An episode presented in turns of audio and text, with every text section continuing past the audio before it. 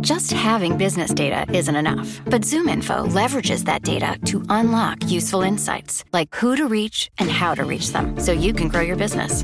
Unlock insights at zoominfo.com. ZoomInfo, how business goes to market.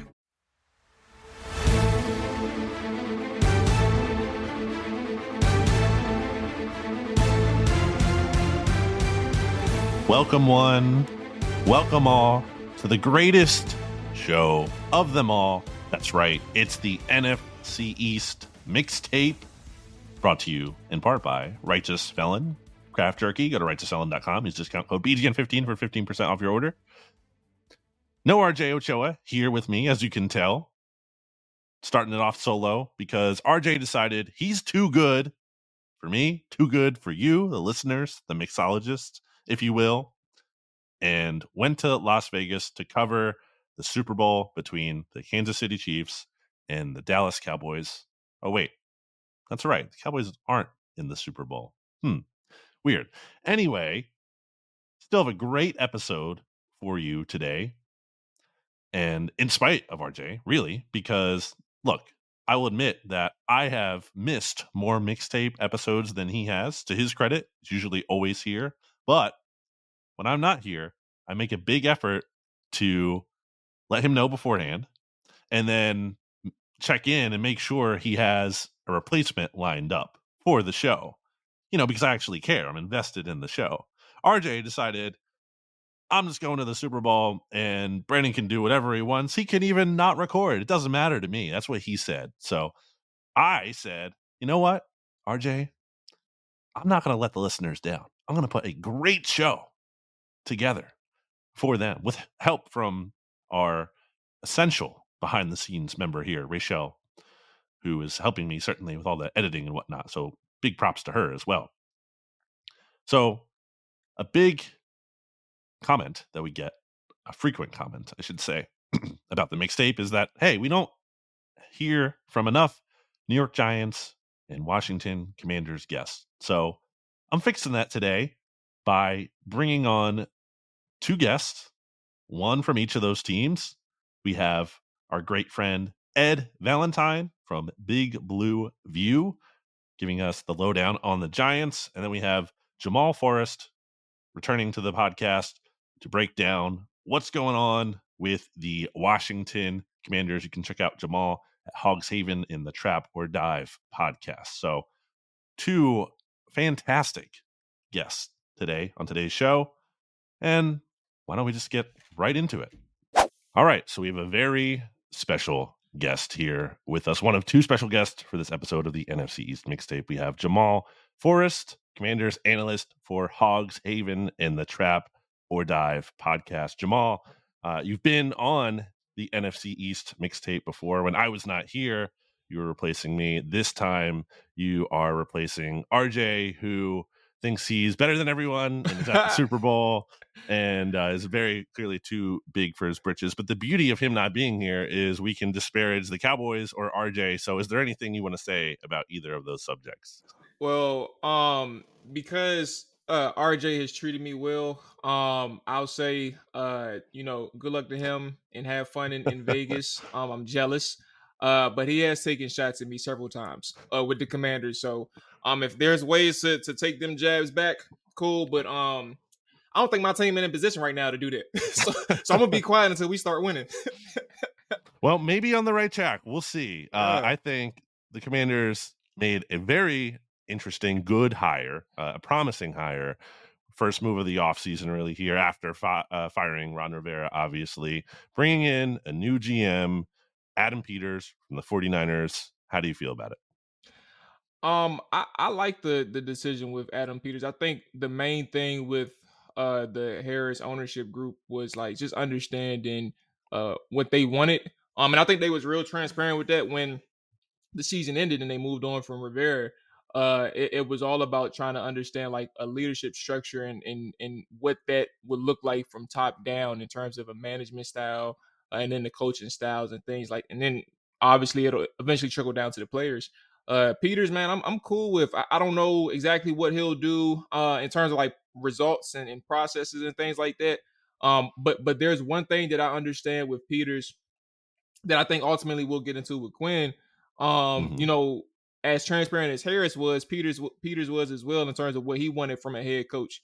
Um, and that was leadership and that was communication skills. Um, and and for for Peters to be in this position, um, first time as as as lead dog. Um, he has a great reputation coming out of San Fran, and obviously he had other traps, uh, tracks, um, from Denver as uh one example. But you think about uh, you think about like the the ability to have that stamp on an organization. Um, Peters has a great opportunity to do it. Um, I'm interested to seeing how it goes. Uh, but I, I also like I think his biggest situation here um will be two things.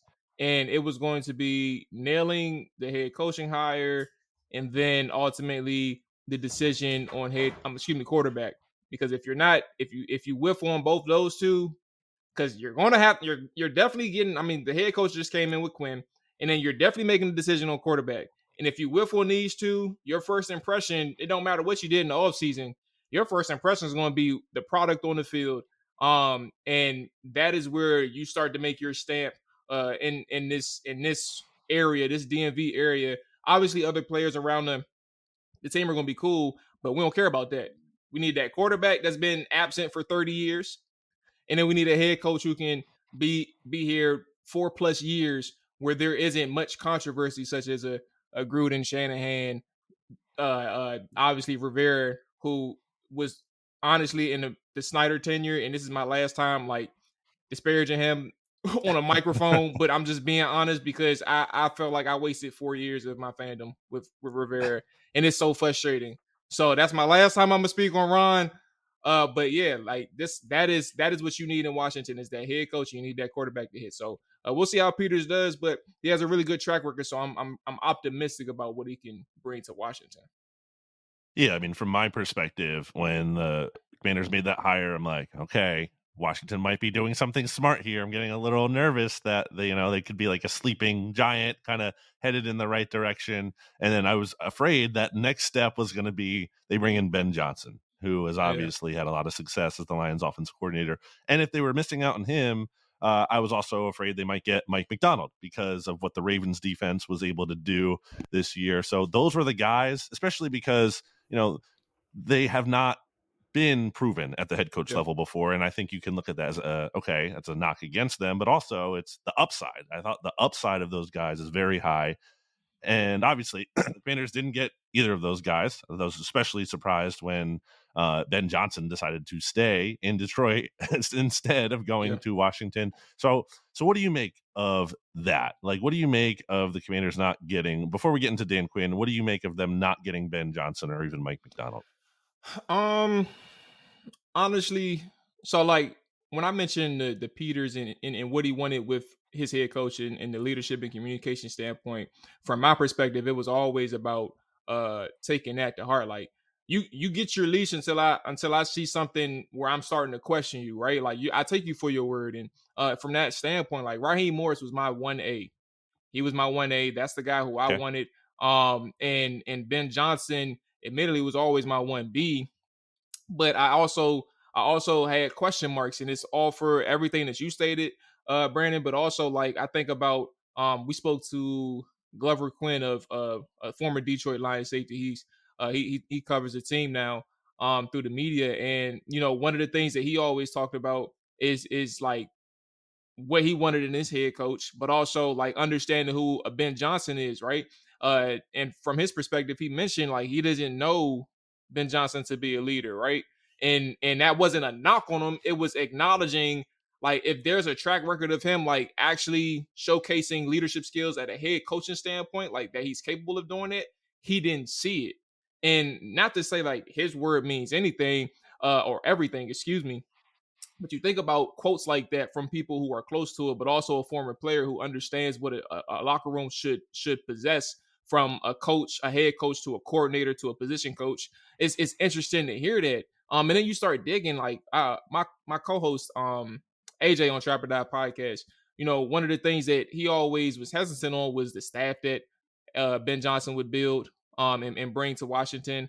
Um, but also, you know, uh now that it's out there, uh he even tweeted it, so it I it's, it's no big deal. But he said before the controversy started.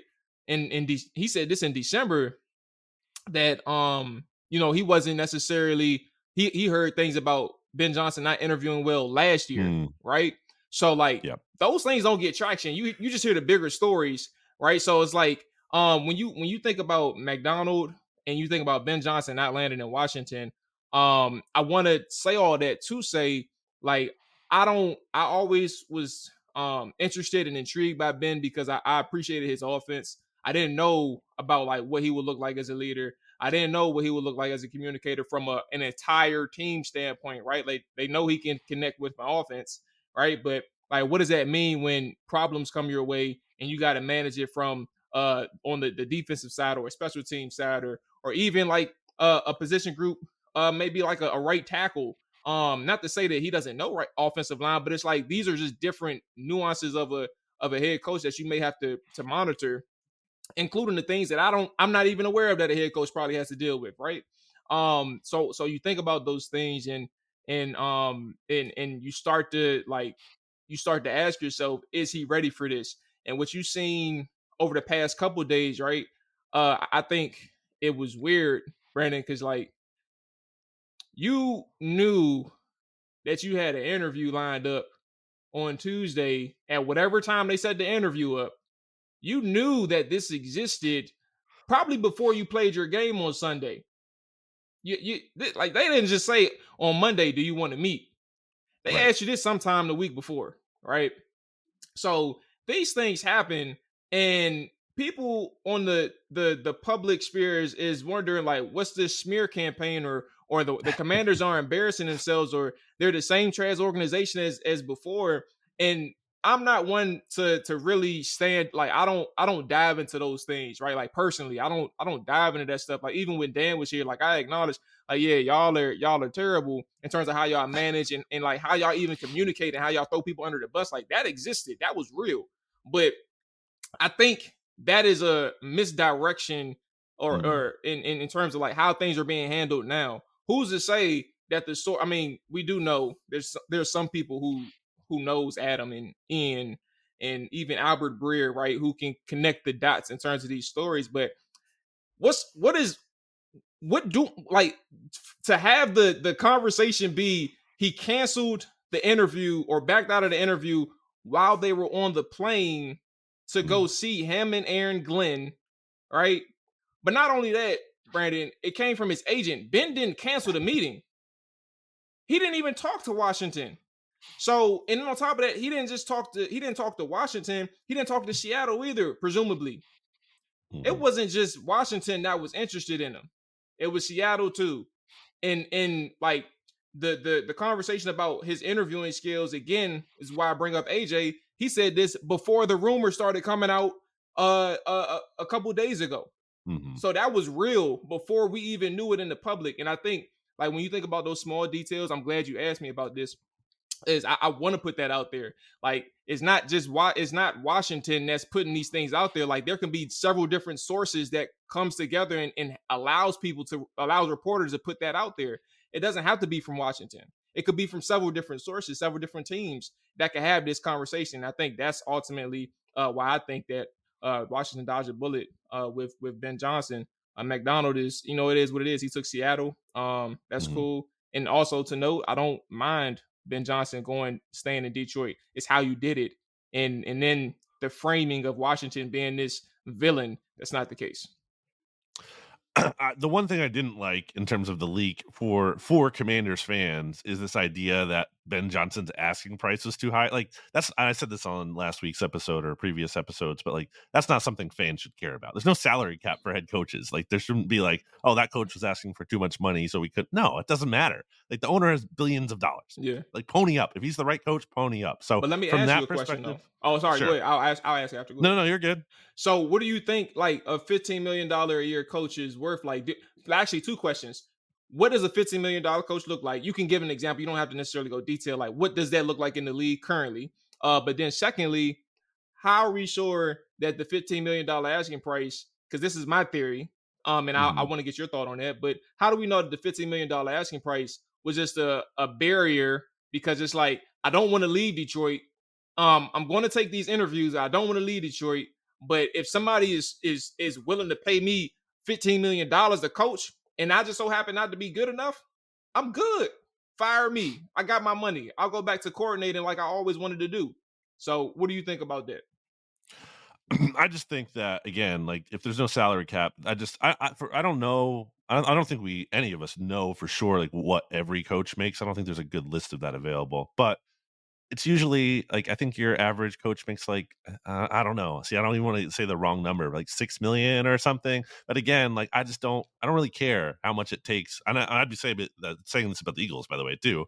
Like spend as much as you need to get the right coach. And I'm not saying the Commanders ultimately uh, that's not necessarily the only thing of what happened yeah. here. I just that did get leaked out at one point, and I didn't like. I can't. I can't get on board with that. The stuff you're saying, I think, is a little bit more fair. I can't get on board with like, oh, he was too expensive. That's just not a real thing to me. Yeah. Um. I don't necessarily disagree. Uh, in my opinion, I see. I do see coaches like. Uh, let's go down the list like a, a Sean McVay. Um, to some extent, Mike LaFleur, Mike, Matt LaFleur um in Green There's Bay. a lot of lot of mics and a lot of maps yeah, going on. Yeah, here. all that yeah. stuff. Uh, shout out to for what they did in, in Dallas, man. They helped me win some money. Um, so I appreciate them. Uh, but uh, those are there like we go. Two, There's the shot. Andy, That's the shot we wanted, Jamaul.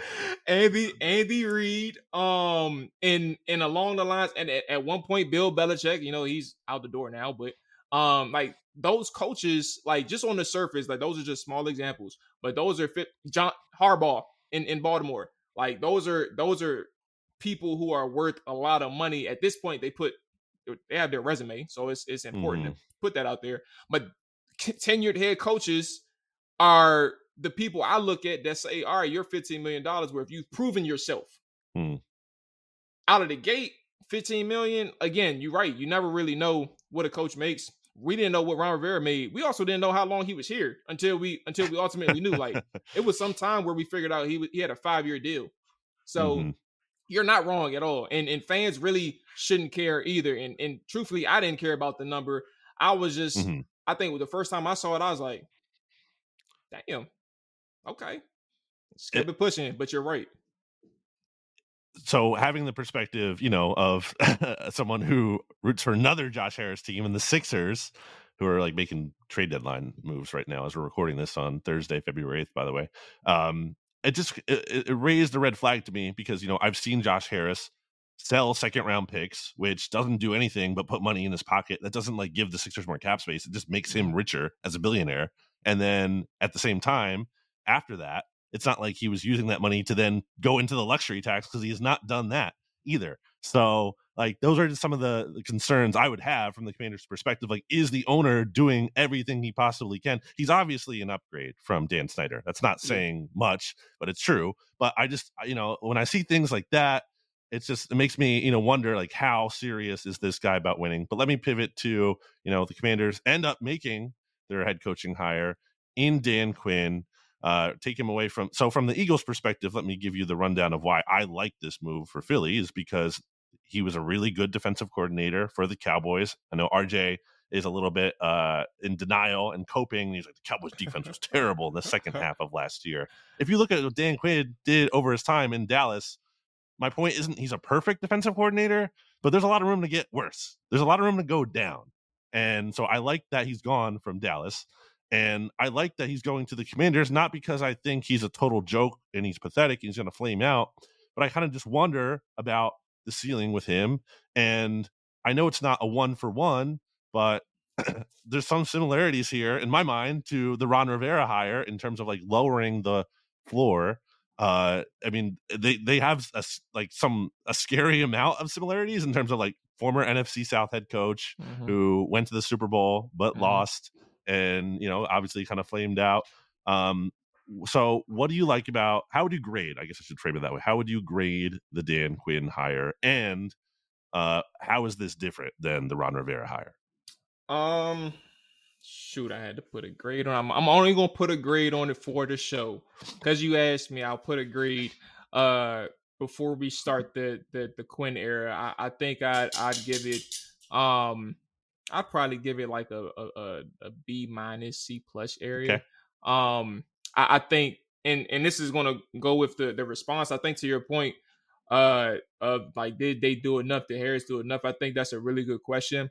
Um, I think it's a fair question. Um, because uh you you don't know like to what extent Ben ranked in their preference. You don't know where Macdonald ranked in their preference. Secondly, you don't know where Raheem Morris ranked in their preference. Um, the reason why he's important is because uh, and people who are paying attention, remember what I said about Ben, and this is not about solely about Ben. We're going to get to, to Dan. Like they got an interview with Raheem. He called Washington back after he got mm. done with that, that Atlanta interview later that day and asked them, asked Washington about the head coaching position. Like, like mm. they they gave me a job offer. Like, what are y'all going to do? And Washington said, you know, we're going to stay true to our process. Boom, he goes to Atlanta. Um, but he calls them to talk to him. Like he didn't go through his agent. And and and I think when you think about uh their preferences, right? Uh I, I think I don't I I always know that Dan Quinn, based on reports and, and consistent reporting from start to finish, was always high on their list. And then when he interviewed with him the first time, he killed it. Right. So like you take that into account, you can imagine he was definitely like if they had a top three, he was out, he was up there. And and that's for sure. Um, and, and I think when you have a top three and, and, and it's a it's a ranking of people that you are are favor in favorite of uh pre-interview and then after the interview he's still up there. I, I don't think that my grade or anybody outside the organization, whether they're like they're going to think that it's an A plus higher. They're also going to try and sell you on it being an A plus higher, right? So I think that's also important. But I think when when you when you have that that situation with Quinn um, it is interesting, especially the way RJ phrased it. Um, he doesn't think that they were that good. I have friends who believe that uh somewhat similar to RJ, like surprise Cowboys fans, like they're gonna we lost them. They're coping. All right, keep it. I'll keep them. I'm glad you're gone. Like, okay, cool. Well, I, I think that is interesting. Like, obviously, you give up 40, almost well, 42 points from the defense. Um, mm-hmm. and uh, you know, that's a a, a stain, like because that's your last memory of Dan Quinn, right? Um, ensure that you you never really was that strong against the run. If there was a team who was uh good enough or or willing to run the football on you, you couldn't really get that uh taken care of.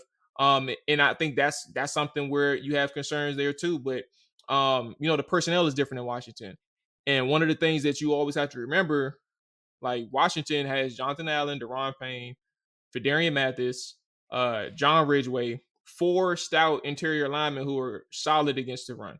Um, you know, give and take, some are better than others, but at the same time, that personnel didn't exist in Dallas.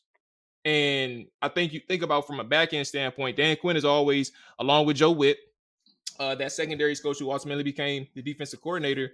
Um, I think that these are uh, hires where you know that the secondary to some extent is going to get improved, but it's also structurally going to get better. Um, and I think that's important, right? Um, and, and also like with the, the, the ownership standpoint, we go back to that leadership point. Like Dan Quinn, sure, has a reputation uh, in Dallas of not being this perfect defensive coordinator, and I I can see like he had his bad moments, but he's not coming in here to strictly be like a coach on one side of the football he's managing the whole damn thing, and that's why Cliff Cliff Kingsbury was important for him. Yep. Somebody who can own a own a room, own a whole unit. Same thing with Joe Whitt. Apparently, again to friends, and I'm sure RJ will confirm. Joe Whitt was his his right hand man. He went he went with him in three different stops. Right. Yeah.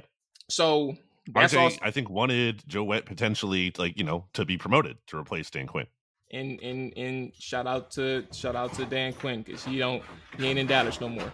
So thank you, thank you for Joe Whitt. Um, but I, I think to that extent, like you think about things like that, and um, you, you just understand that uh he's having people that he can put in major roles that he can trust on both sides of the football. And I think this is different, uh, a different perspective from when you asked about Ron Rivera like Ron Rivera was a coach centric. He came over here no matter what he tells you after the fact. If you hear my dog in the background, she is I don't she is having a very uh, lovely time. Come here, come here, come here. So you can stop talking. I mean, what's moving. her name? Dakota. Uh, Dakota. Uh, oh, well, you should see yeah. right in there. Don't tell camera. RJ that. oh, oh yeah, yeah. Dakota, man. Um, but look, so with Ron, the coach centric thing, right? Uh, the the difference from this hire in in Ron, uh, no matter what he tells you after the fact, or even in in this season alone, because you can probably pull up some quotes. Uh, Ron came here because he wanted to be in charge of everything. He wanted this coach centric approach where everything goes through him, the hires go through him, uh, the decisions go through him, everything mm-hmm. goes through him, right? And Dan Quinn had a short stint, like uh, in, in Atlanta, where he actually took control of player personnel. One of Ron's downfalls, ultimately Dan Quinn's in, in Atlanta, um, but one of Ron's downfalls is he was terrible at player acquisition. Like he he stuck to what he knew, and I will never. I said I was gonna be nice with with Ron, but he he when Brandon when I tell you, and you know it, you play us twice a year. When I tell you the offensive line got dramatically worse every single year that he was here. Yeah. You had Trent Williams, Morgan Moses, Brandon Scherff on your team. They're all in three different stops. Two of them were yep. in the, the, the title the uh, championship Sundays, and Morgan Moses mm. and Trent Williams this past uh two weeks ago, right? So when you think about these things, right, his decisions, Dan Quinn's not going to be here for that. He just wants to coach and, and part of his introductory co- conference was understanding like he did a he did a whole audit to understand who he was as a coach in Atlanta and why it didn't work right and that's just part of the understanding of how he can be better right but he's actively learning to be better Ron Rivera just came in uh a week after he got fired from Carolina and said I'm ready to be a coach again like how does that even work? How do you have time to figure out what you did right and what you did wrong? But secondly, now not only do you have more power that you had than you had in Carolina? Like you you disintegrate the, the whole I don't even know if that was a word. If, if I use it right, shout out to me. But you you deplete the I'll change the word. You depleted you're good. the offense. No, you're right. Yeah, you depleted the offense and and now your your defense from Jack Del Rio, you have no connection with this guy. Like you knew him for a long time, but you never really coached with him.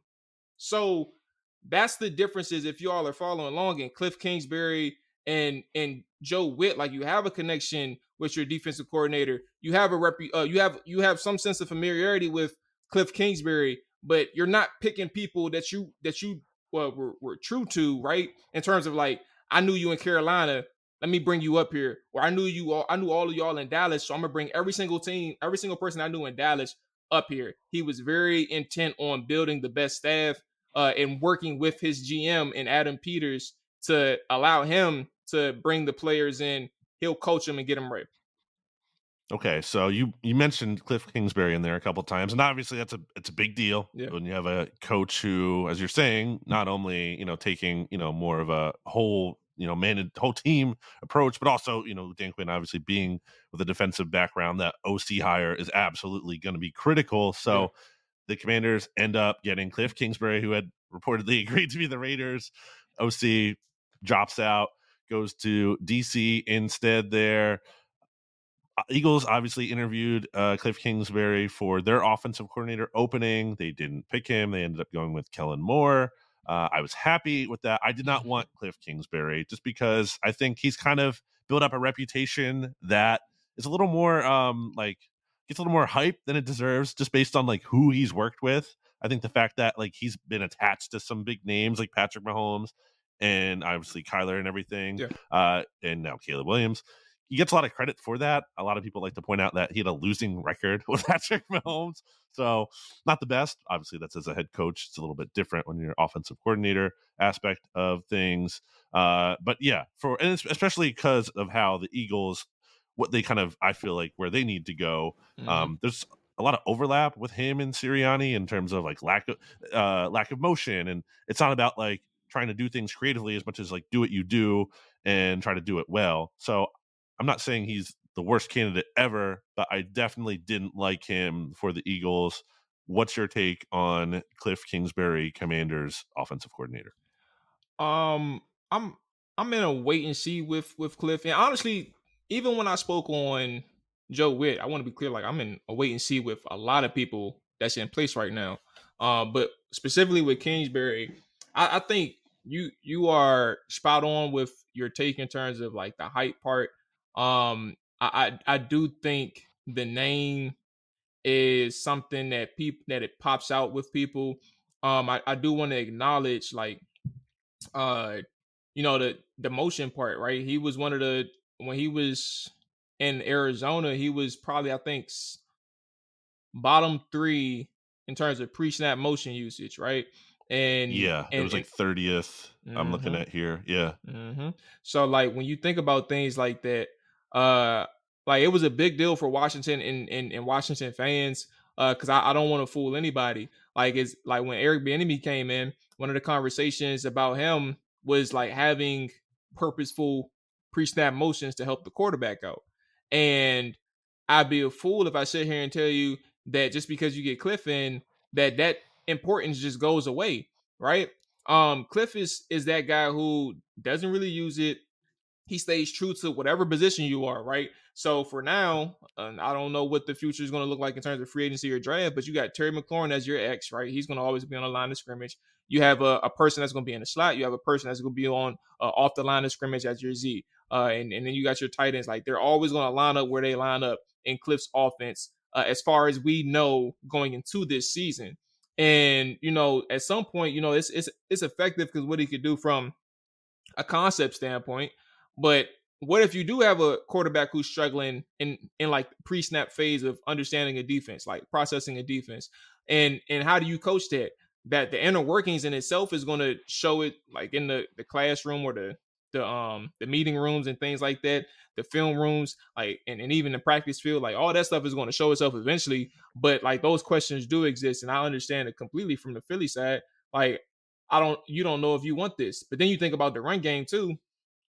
Like i have um i have questions about it uh I, I do know that he ran it a lot but you also don't know how influential the quarterback was in that like so understanding like the true intent of like this is a true run play um you know, you had Kyler Murray, and Kyler Murray could just take off when he wanted to. You can run the read option when you wanted to.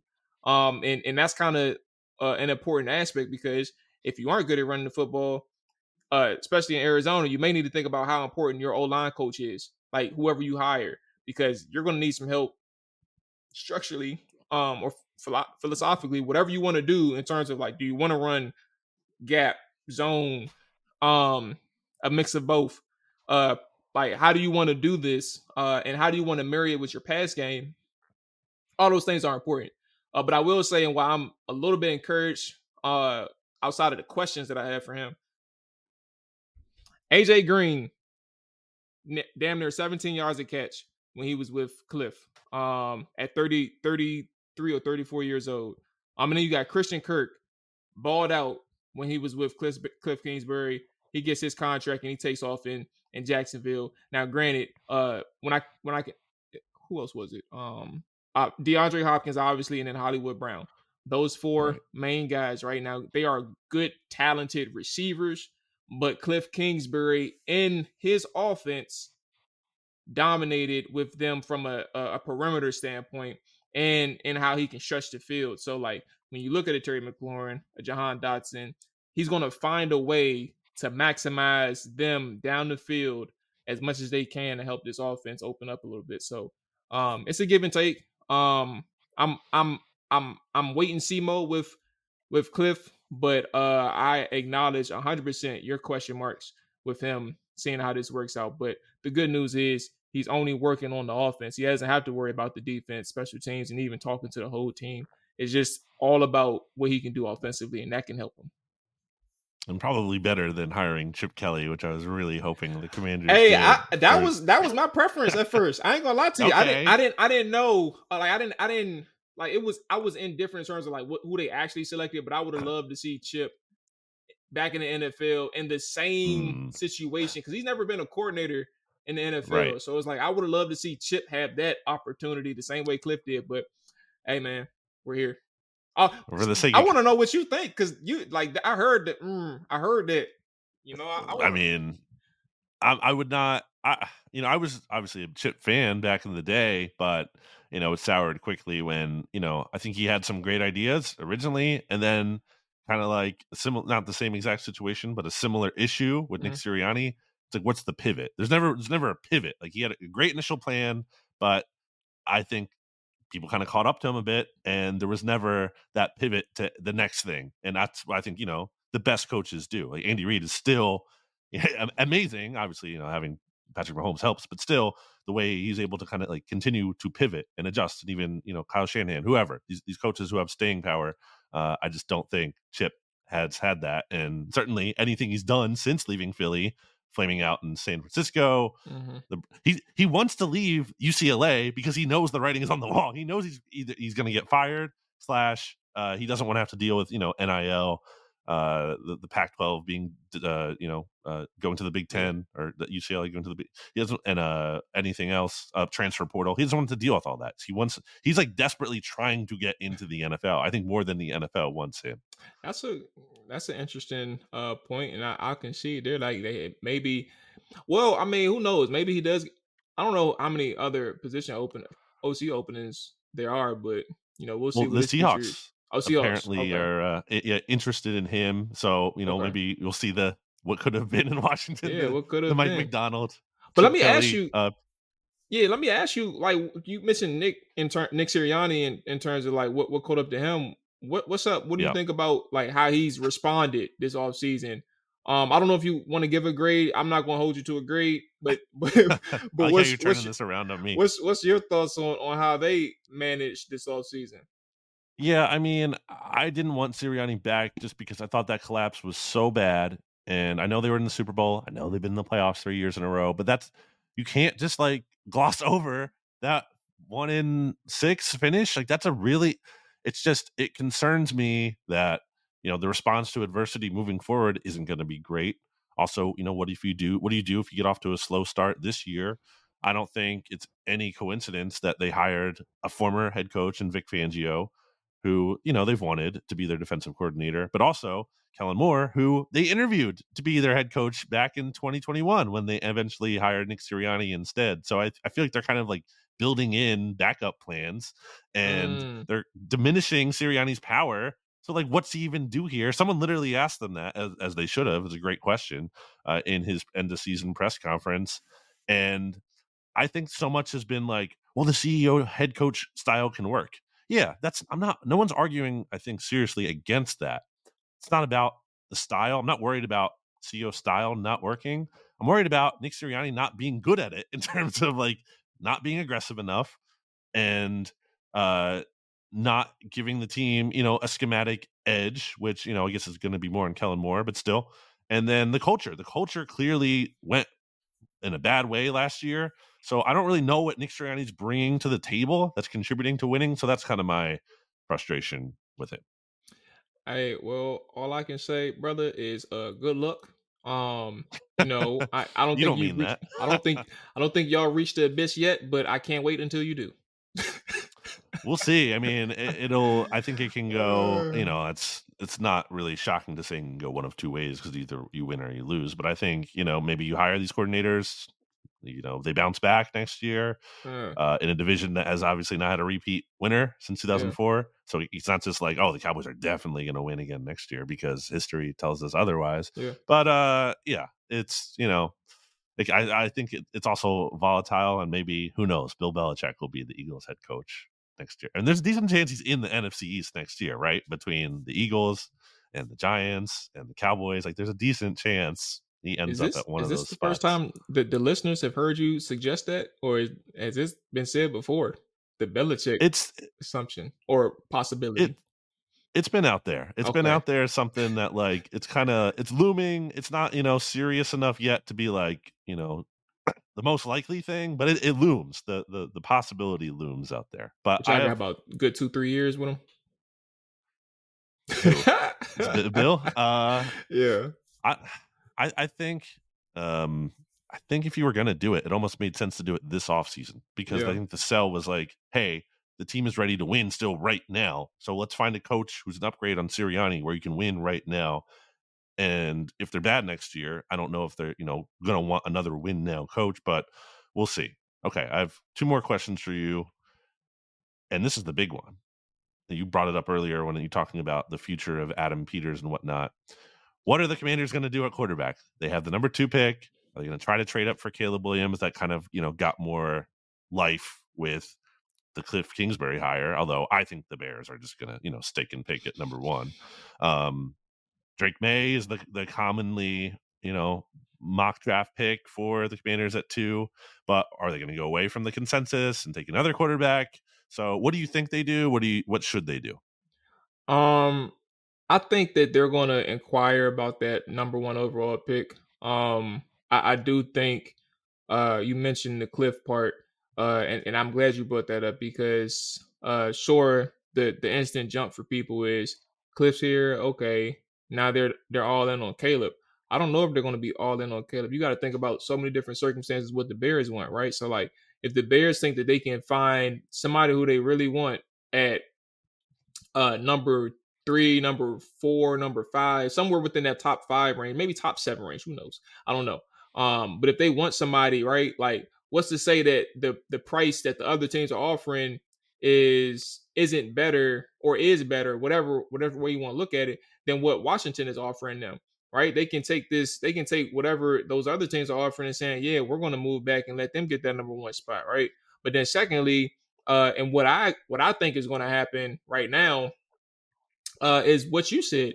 Uh, you got Justin Fields on what their his fourth year, going into his fifth year, right? And then you have a a, a, a head coach who essentially. I don't know. I don't know what like you, you you kept him around when he was on the hot seat too. So it's like mm-hmm. um you don't know exactly what they're going to do um from that standpoint. Uh, but it's an interesting decision because like, do you cut the cord on Justin and like get a whole new five year contract for a rookie quarterback, or do you like keep him and and move on? Uh, if you think that this guy is a generational talent, uh, just as much as all the other teams in NFL who wants a quarterback and who wants specifically Caleb Williams, why wouldn't the Bears take him? Like they're not going to tra- they're not going to let him go somewhere else. They're going to take him. And and Especially I think after last year, right? You yeah, know, yeah, like those those the first two, the last two seasons where Justin Fields finished strong, in my opinion. I think he had really good finishes to the last two seasons. He started off just as bad, like he started off bad, like, and, and I don't know if you can even survive that in the early parts of the season when you're out of the playoff race at the end of the year. Um, so like they have a lot to think about from now up until the point of the draft. Um, so I think Washington, you know, uh, they're gonna they're gonna inquire about Caleb. Uh, excuse me, they're gonna inquire with the Bears in terms of like what that number one, what's going to take to move up. Uh, I don't think that uh, they ultimately make that deal. Um, I think that they mm-hmm. stand padded too, and I also think that uh, uh, I, I rank Jayden Daniels higher than Drake Maye personally. Mm-hmm. Um, so what I think mm-hmm. they should do is take Jayden Daniels, um, okay. because there's going to be much more growing pains. Not to say Jayden is perfect, but I think um, there's going to be much more growing pains with Drake Maye than there is with Caleb or uh, Jayden. Um, and and that's what that's kind of where I'm I'm actually he's my QB mm. too. Um, okay. So yeah, that's that's kind of where I'm at with quarterback. But do you think they do take him, or do you think they go Drake Maye? Man, look, all I'm, yeah, you you're right to laugh. Um, because it, the thought of them taking Drake Maye is going to be very depressing for me. Um, I'm I'm in the middle of watching his tape right now, and, and the reason why I say it like that is because like the questions that I have for Drake, um, like his processing sometimes he can be late on his reads to the point where like his decision making when he's late um is is is is very uh concerning uh for me uh but I also think that he has like these random spouts of like badly thrown balls even when he has the right read he makes the right read. So it's like that can that those like some types some of those decision makings like the negatives like he has some some things that that works well with him right? But the negatives is the ones that's like when you go to the next level, how does that translate? And I think those negatives can be very uh concerning, and that's why uh, I, I, I if they call them, I'm gonna be a little. I'm a, I, like my my whole my whole attitude, and I'm I'm a, I'm I'm gonna be I'm gonna be upset, Brandon. Just put it that way. I'm gonna be I, upset. I, I think you're thinking about it right, and that's why I was kind of going with the head coach part of it too. I just think the Commanders should really be swinging for upside here, especially because they have like the, I'm I'm guessing I'm speaking out of you know from my perspective from afar. Mm-hmm. They've they have the grace. This isn't like an ownership that's coming in and has to win right now, and like uh, fans are so happy that you know Snyder is gone and the old regime is gone that I think to me it seems like fans would be on board with something that like building it the right way as opposed to just trying to rush to instant win to race out to the middle And that's something Josh Harris has experience with from the Sixers end. Like he didn't take over the Sixers and be like, hey, we need to win now. It was just the opposite. It was like, hey, we need to lose so then we can move forward to championship aspirations in the future, having that big picture in mind, as opposed to just, again, we have to win right now, win right now. So, uh, yeah, I definitely, from my perspective, I'd be afraid if the commanders shoot for the upside because I think that's the best thing to do. And maybe that has a lower floor for them, but the floor's already been low for a long time. So it can't really get worse. So Facts. might as well swing for the upside. That a hundred percent facts. Like, there's no reason for anybody to be upset with like the process, and even if they do take Drake, like if, if it doesn't work out, it doesn't work out. But the process is more important, and and like in shooting for what they feel like the upside yep. is. Um, I think the biggest upside lies with Caleb and, and Jayden. Um, and I would rather shoot for those. Uh, and, and if they fail, I would rather put it this way, Brandon. Uh, I would rather those two fail here then pass on them and see them be superstars somewhere else. Right. That's that's kind of okay. how I view those two guys. So we do this for every podcast. RJ and I pick a song to add to the NFC East mixtape playlist. It can be any song you want, and we do it for our guests too. Doesn't have to be like there's no it's, it's, literally any song. It could be your favorite song could be a song you're listening to recently whatever. Okay. it could be anything. It's just a fun little thing we do for the listeners to uh i guess okay. have some new music if they want in their lives. Okay well given that um i just came from are you familiar with go-go brandon? You heard this, you heard you haven't? Okay well this is going to be very very very fun I want to see how you handle this. Um, but uh, yeah, so I just came from a go go last night, and New Impressions okay. was playing. Um, I'm going to put it in the private chat. Uh, but New Impressions was okay. playing, and and they were uh, it's this song called "To the Moon," um, that is on Apple Music, and perfect. Uh, I will give that to the listeners. Um, and I will okay. give that to you. Uh, okay. now those who are listening, if y'all are from the area and are familiar with go go, you're welcome. But if you aren't, okay. do not turn your nose at it. It's amazing music. Just gotta live okay. a little bit. I like it. All right, uh, Jamaul, thanks for joining me. Tell the people uh, where they can find you. Appreciate you for uh, shooting the invite, man. I'm I'm always down to top it up with you and RJ. Uh, we can try to get the three of us together soon. Um, yes. But you all can find me on Twitter at Let More Tell It. Um, my name is spelled with a U, so don't forget that. Um, and then Trap or Dive is on all podcast platforms as well as YouTube. So appreciate you, big dog. All right. Well, we will find some time to talk in the future, and it'll be fun. Before ZoomInfo, business wins took a lot of time, energy, and patience. But today, ZoomInfo aligns your sales and marketing teams, identifies ideal customers faster, and automates your go to market strategy. So you can scale up and get on the fast track to marketplace domination. And that's how winners win. Unlock insights, engage customers, win faster at zoominfo.com. ZoomInfo, how business goes to market. Survivor 46 is here, and so is On Fire, the only official Survivor podcast. And we have a twist this season. The winner of Survivor 45, Dee will be joining us every week. We're going behind the scenes of the biggest moments, the how and the why things happen, and the strategy and analysis you can only get from someone like me, a Survivor winner. Listen to On Fire, the official Survivor podcast, wherever you get your podcast.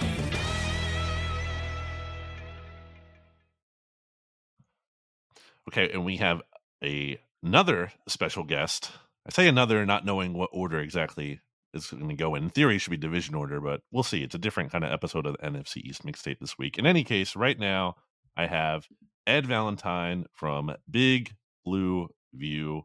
I've known Ed for many years now, uh, considering I've been at BGN since 2013, and he's been at Big Blue View even longer uh, than I have been at BGN. So Ed, an honor to have you here, especially with no RJ. I'll offer you the same opportunity I offered to Jamaul in the commander section where RJ's not here. So you have especially free reign to say anything derisive that you possibly want to say about either him and or the Cowboys.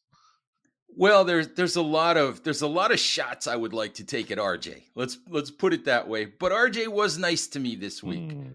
RJ did send me some audio from a Jalin Hyatt interview that he did this week. So So I'm going to be a little bit nice to RJ and and and let him off the hook for for that. Except you know the only where are the Cowboys this week, RJ? Where are they?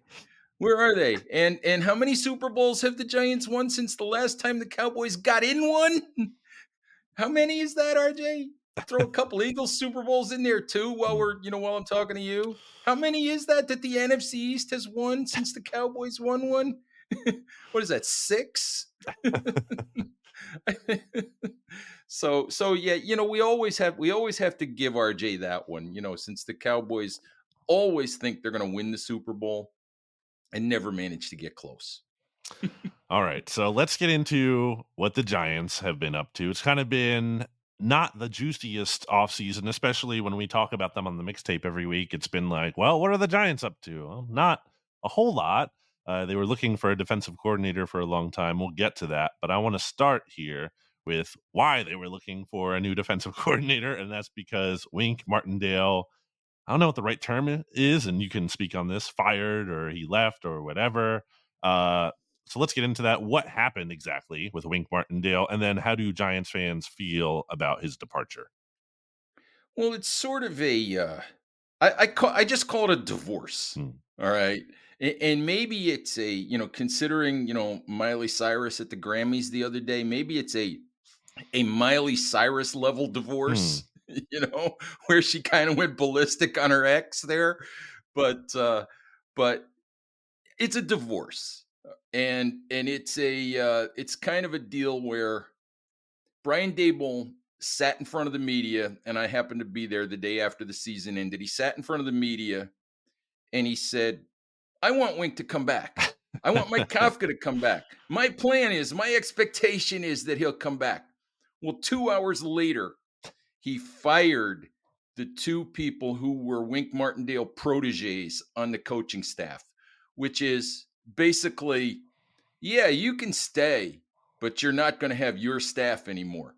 And and Wink went ballistic and basically took his ball and went home. He jumped on a flight to Florida and went home. and uh, you know, 24 hours or so after that, Wink was, you know, Wink was no longer the the defensive coordinator. So really, that was a deal where Brian Daboll is an offensive minded head coach, but he's also an alpha.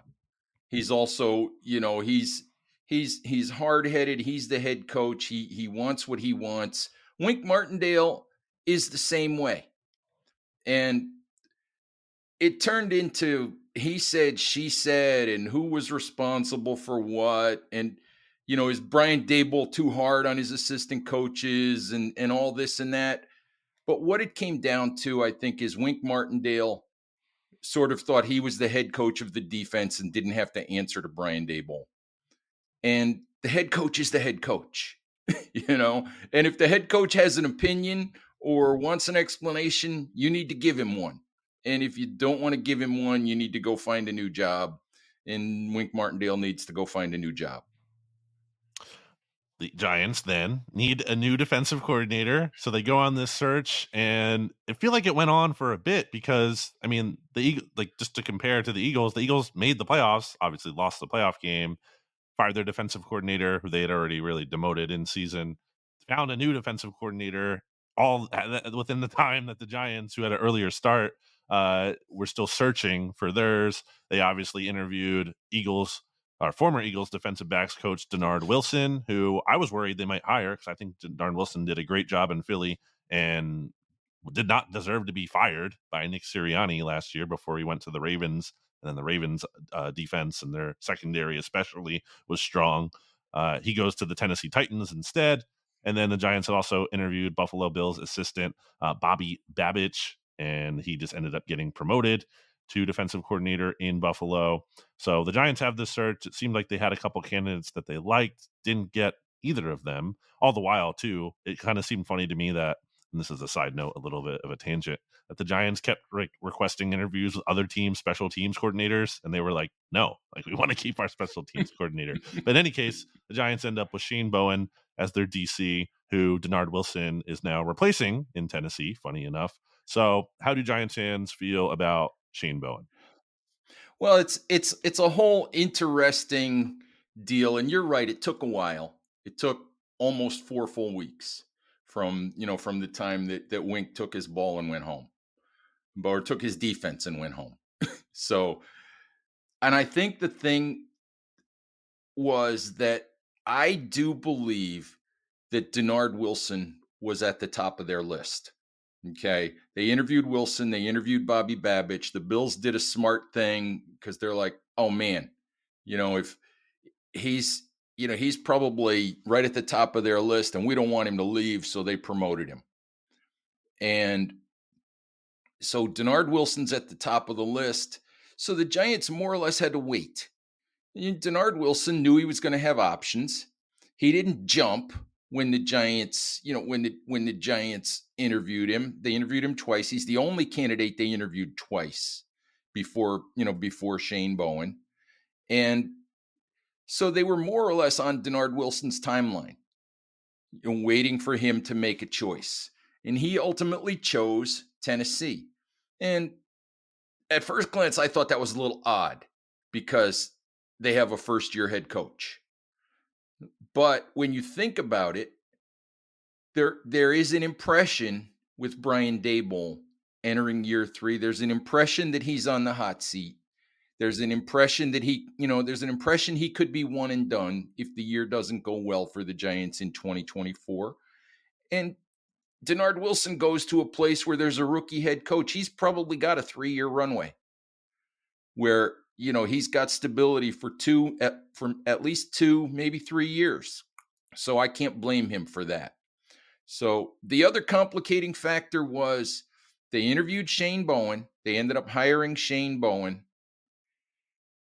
tennessee let shane bowen interview but then they decided they didn't want to let shane bowen out of his contract hmm.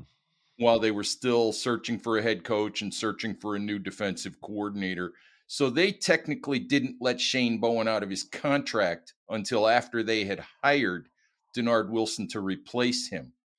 So so if the Giants were going to hire Bowen, again, they were going have to have to wait for the Titans to, to release him. So it was frustrating. It was odd. It got to the point where the Giants where we we were like, why don't the Giants just give the job to Jerome Will Jerome Henderson, who's their defensive backs coach, and be done with it and move on. But it took a lot longer than I think anybody would have wanted it to. But it seemed like everybody they wanted, they had to wait for for one reason or another. So how do you feel about Bowen? Like just based on his track record, resume? Well, it's interesting the one thing that I'm in favor of that I was always in favor of was the Giants hiring a defensive coordinator who had done this before. And the only candidate they interviewed who had done it before is Shane Bowen. Everyone else would have been a first time coordinator. And I talked a little bit about Brian Daboll, Brian Daboll's seat being warm mm-hmm. in 2024. I didn't really think it was a good idea for the Giants to have a first time coordinator who had to grow into the job. You know, that in under those circumstances. So that makes me happy. As we study Shane Bowen, you know, there there's some things to like. I don't think he's he's probably not the best defensive coordinator on the planet, but he's also a guy who's done this for 3 years. He's learned under Dean Pees. He's learned under Mike Vrabel. Mike Vrabel.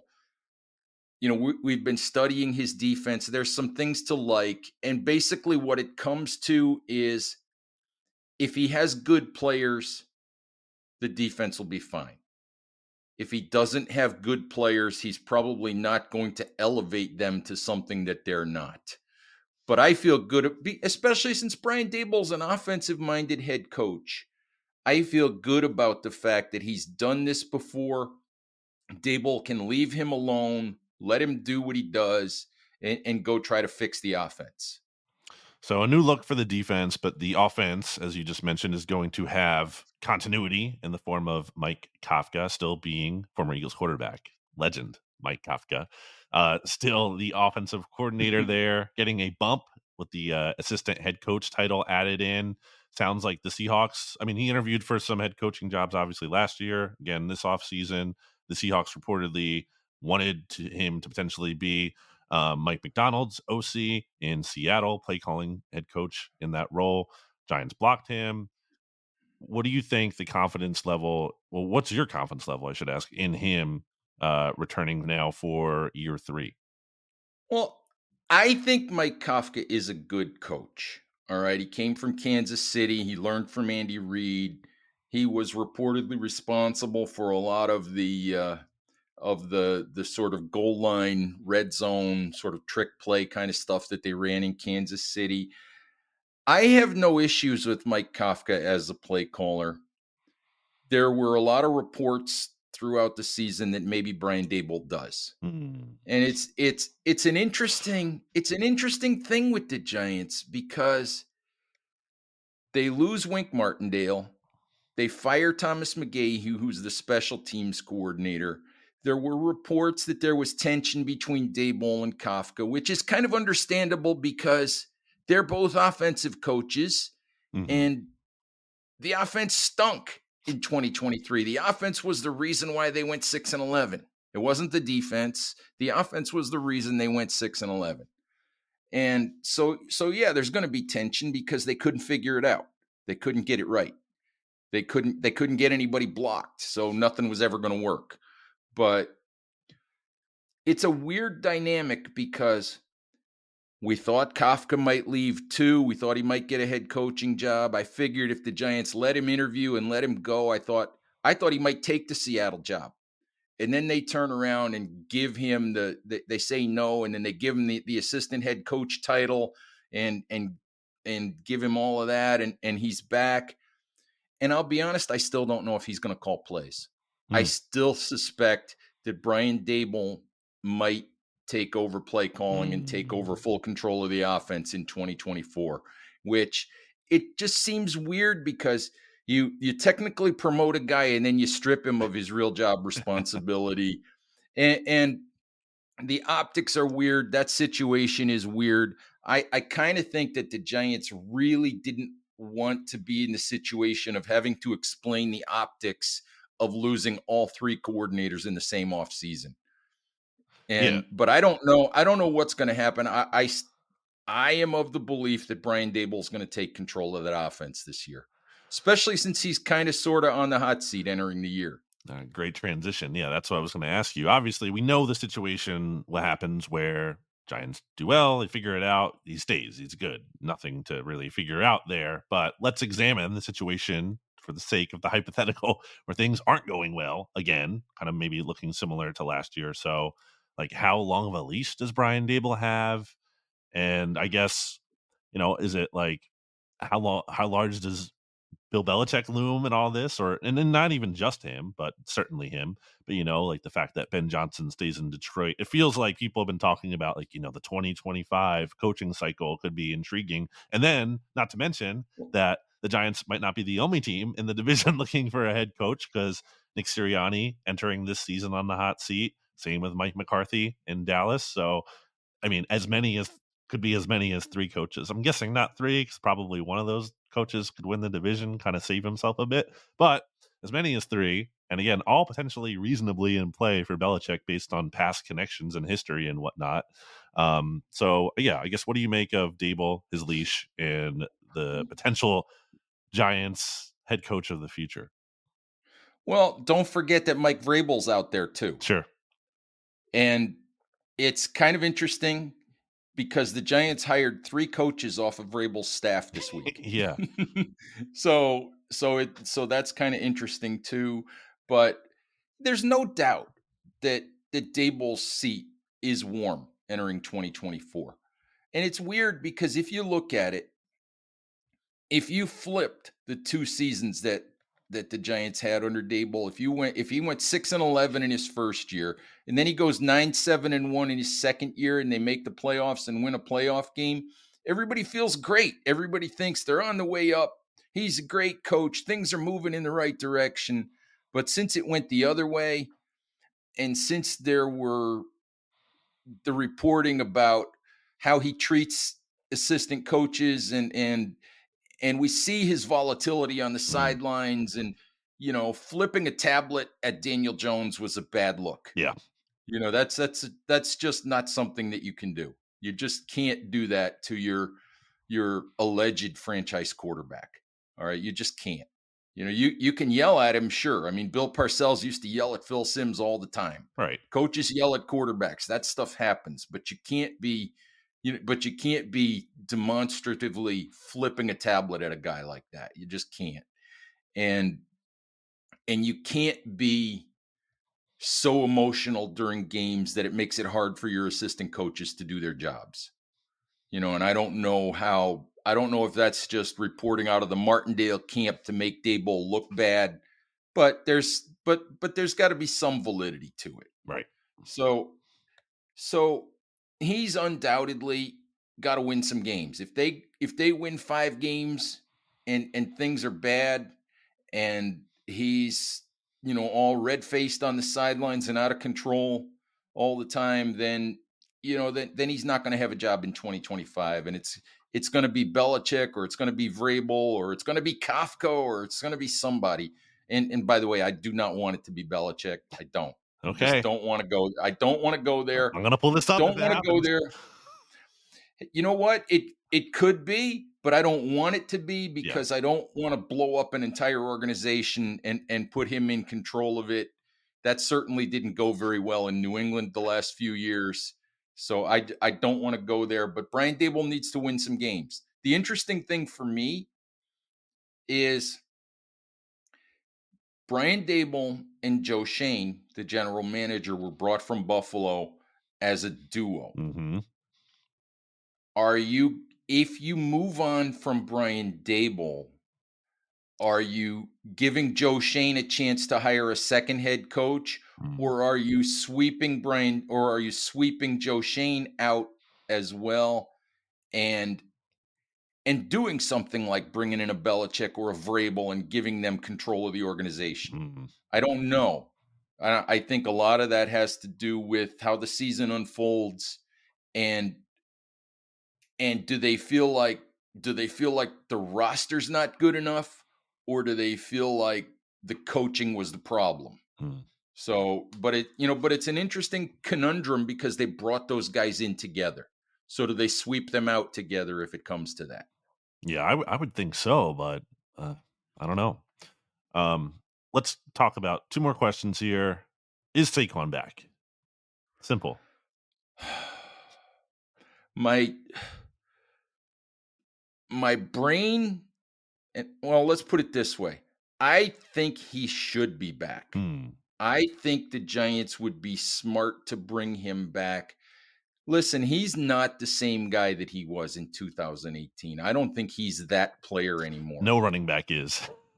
But when you look at it he's still the giants best skill position player. When when things when push comes to shove with for the Giants when games are close, when things aren't going well, Brian Daboll still turns around and says, "We're just going to run everything through 26. We're just going to run everything through Barkley and, and see if he can carry us." I think that if you could get Saquon to sign a deal that had two years of guaranteed money in it, all right, he's still 27 I think he'll be 27 this season.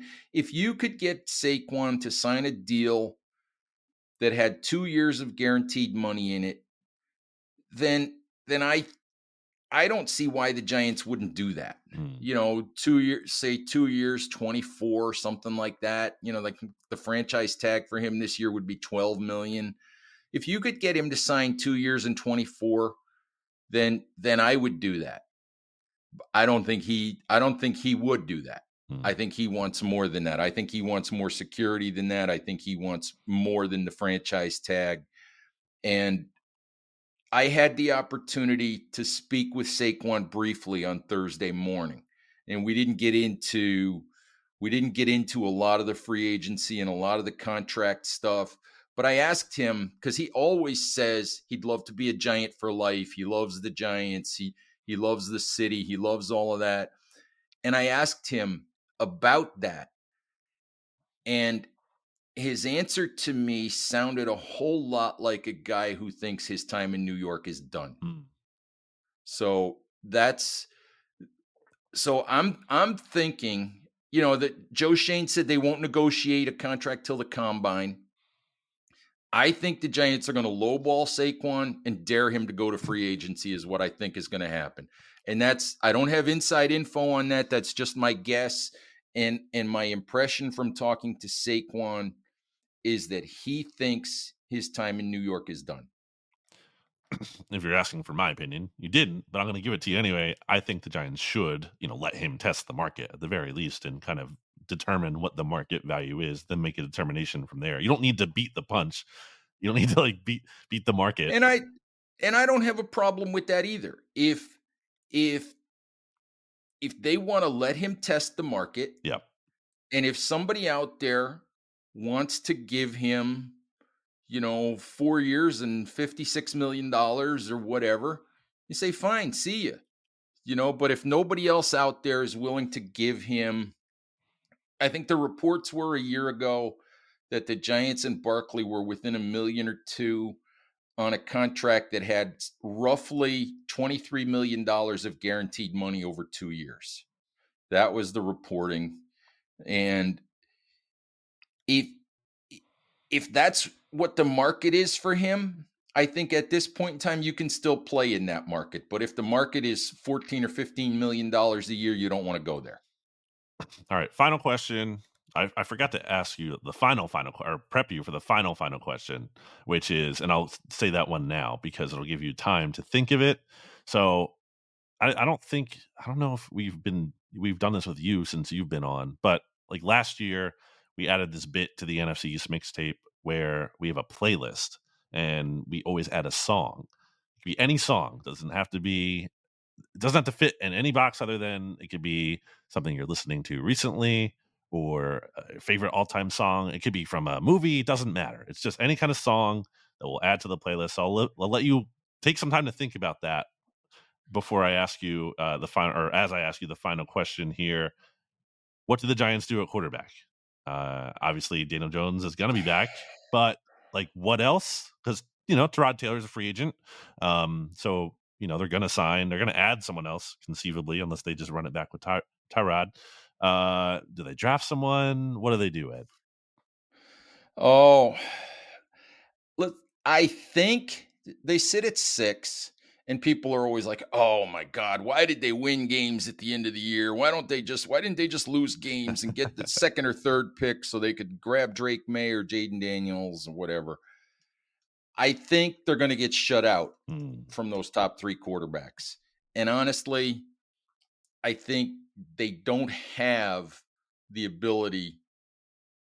It, at least I don't think it would be smart for them to give up what it would cost to move up and go get Drake Maye. I don't think because that's probably three number one picks. That's probably you know a couple of other mid round picks. It's it's a lot, and I don't think the Giants can do that because and I think do they even have the clearance to do that? Right? Like, does Joe Schoen have the ability to do that? Would they allow him to do that?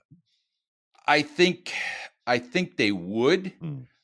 but again, you know, John Mara loves Daniel Jones, hmm. and you are operating under those parameters, okay?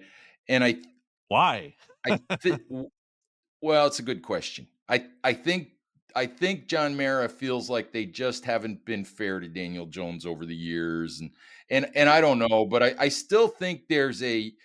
I think John Mara would allow Joe Schoen to move on from Daniel Jones, and I answered a mailbag question this way the other day.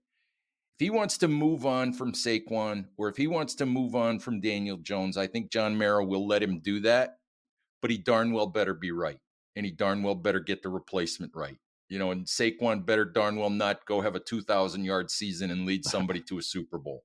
So, you know, so I think that's where it is. But with Daniel Jones, with the quarterback situation, I think the Giants are going to split the middle here. I think they're going to sign a mm. decent veteran quarterback. There's been some chatter about Jacoby Brissett, and I don't know if it's going to be Brissett or, or somebody else. But I think Maybe it's day two, maybe it's early day three. I think you bring in whether it's, you know, Spencer Rattler or JJ McCarthy or, you know, whoever's available there, you know, toward the, the latter half of day two or early day three, whatever however that all falls out. I think that's maybe what they do is they give themselves they give themselves a veteran who can play if Jones isn't ready and they give themselves a long-term option in case he's terrible. I feel like they have to because you have to take. Oh, I don't. I don't disagree. I don't disagree at all because look, Daniel Jones is entering his sixth year with the Giants. Wow. And look, I'm a, I'm a I'm not a Daniel Jones hater. Mm. Okay. Mm. I look at the 2022 season when Daniel Jones played really well.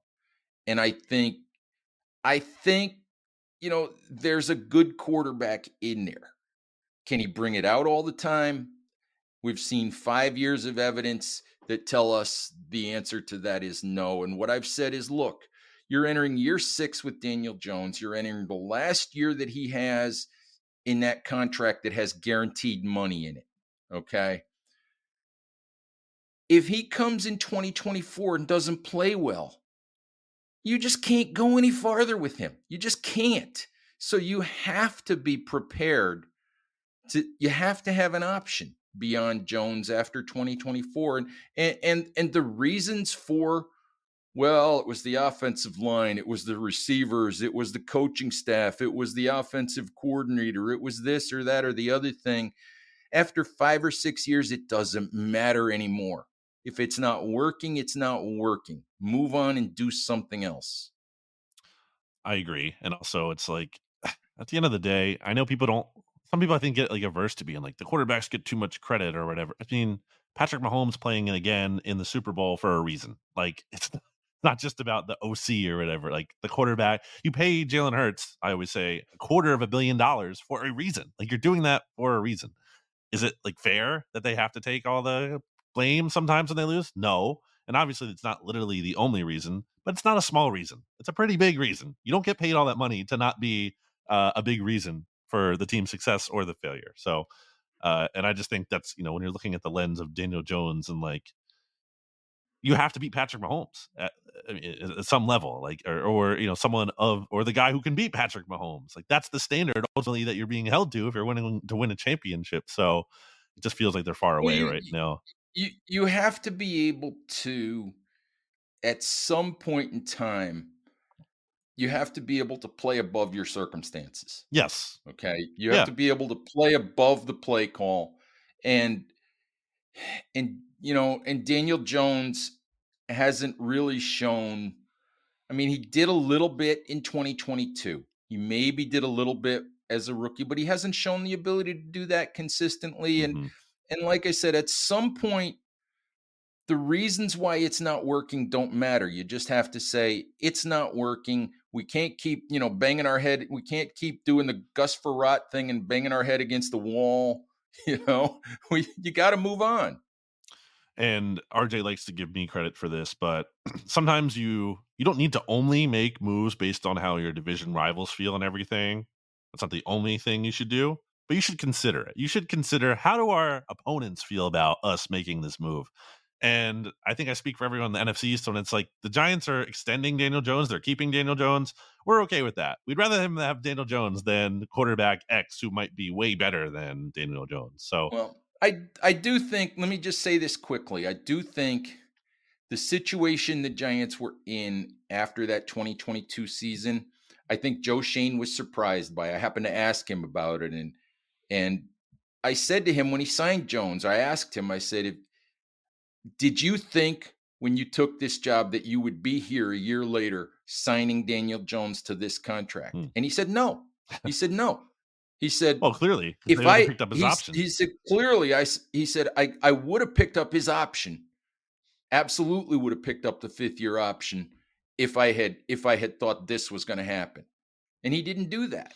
But but which I thought was the right decision not to pick up that option. Hmm. But what choice did the Giants have coming off of a playoff season? What choice did they really have? Did they have the choice to tell Daniel Jones to go somewhere else and and basically, you know, blow it up? I'm not sure they hmm. felt like they had that choice. I think they felt like they sort of they sort of played the middle ground by giving Jones only two years of guaranteed money. I don't think they felt like they had the choice to to blow it up and go draft a quarterback in the first round and and start over.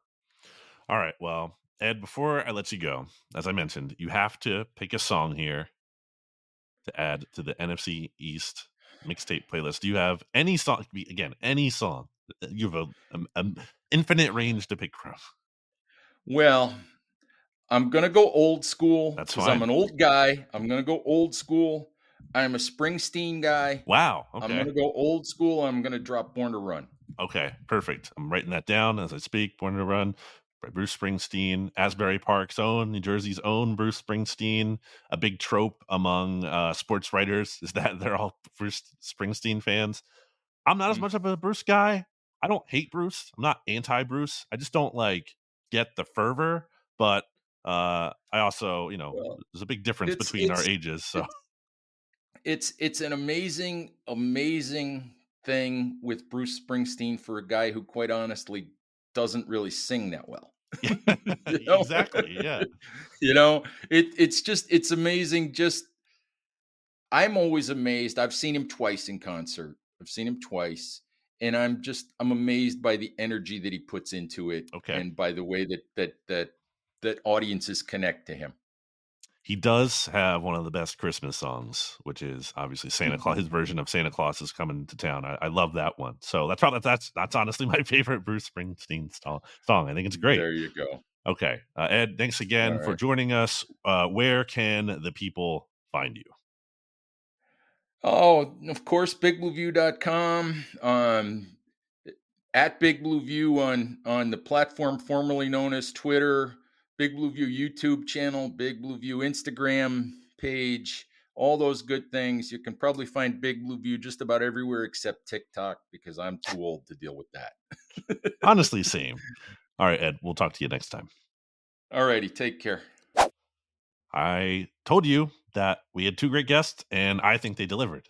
I'm obviously biased, but hey, uh, we, RJ and I will get more into you know Eagles Cowboys discussion as we do when he, if he, you know, if he decides that he's good enough to return to the show, then we will get it into all of those happenings this coming week here after the Super Bowl.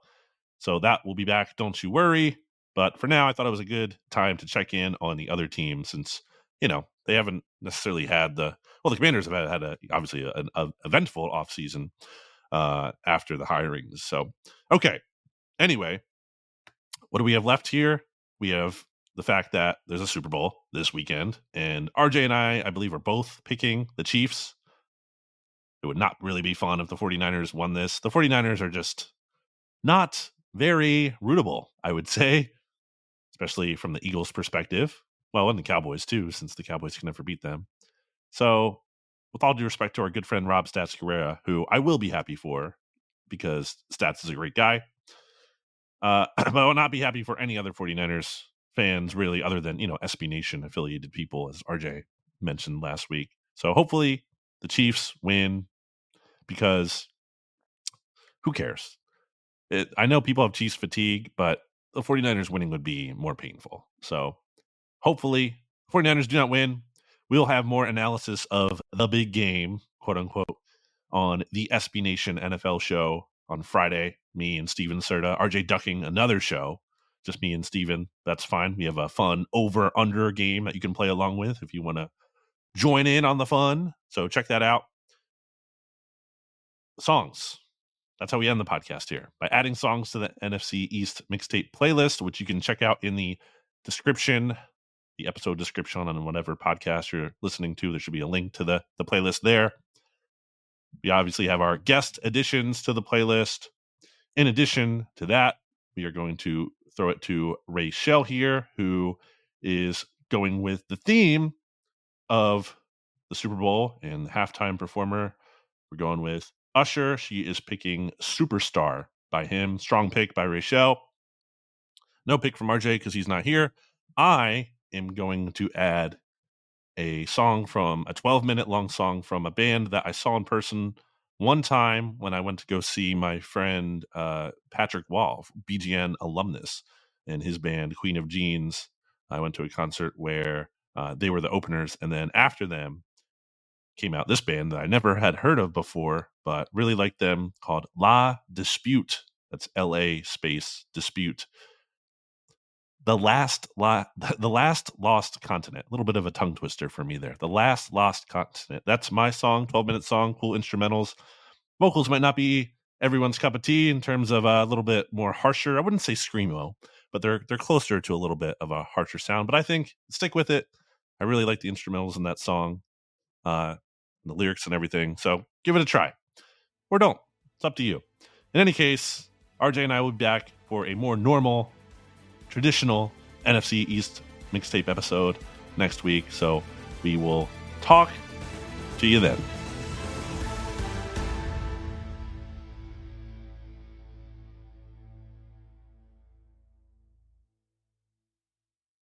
Businesses have always needed customers. So customer engagement has always been a thing. You know, steak dinners, golf, in person handshakes. Not exactly efficient, though. But thanks to ZoomInfo, times have changed. Now you can engage with the right customers across all channels and grow your business efficiently and effectively, all from one platform. Sorry, steak dinner guy. We've got work to do. Unlock insights, engage customers, win faster at zoominfo.com. ZoomInfo, how business goes to market.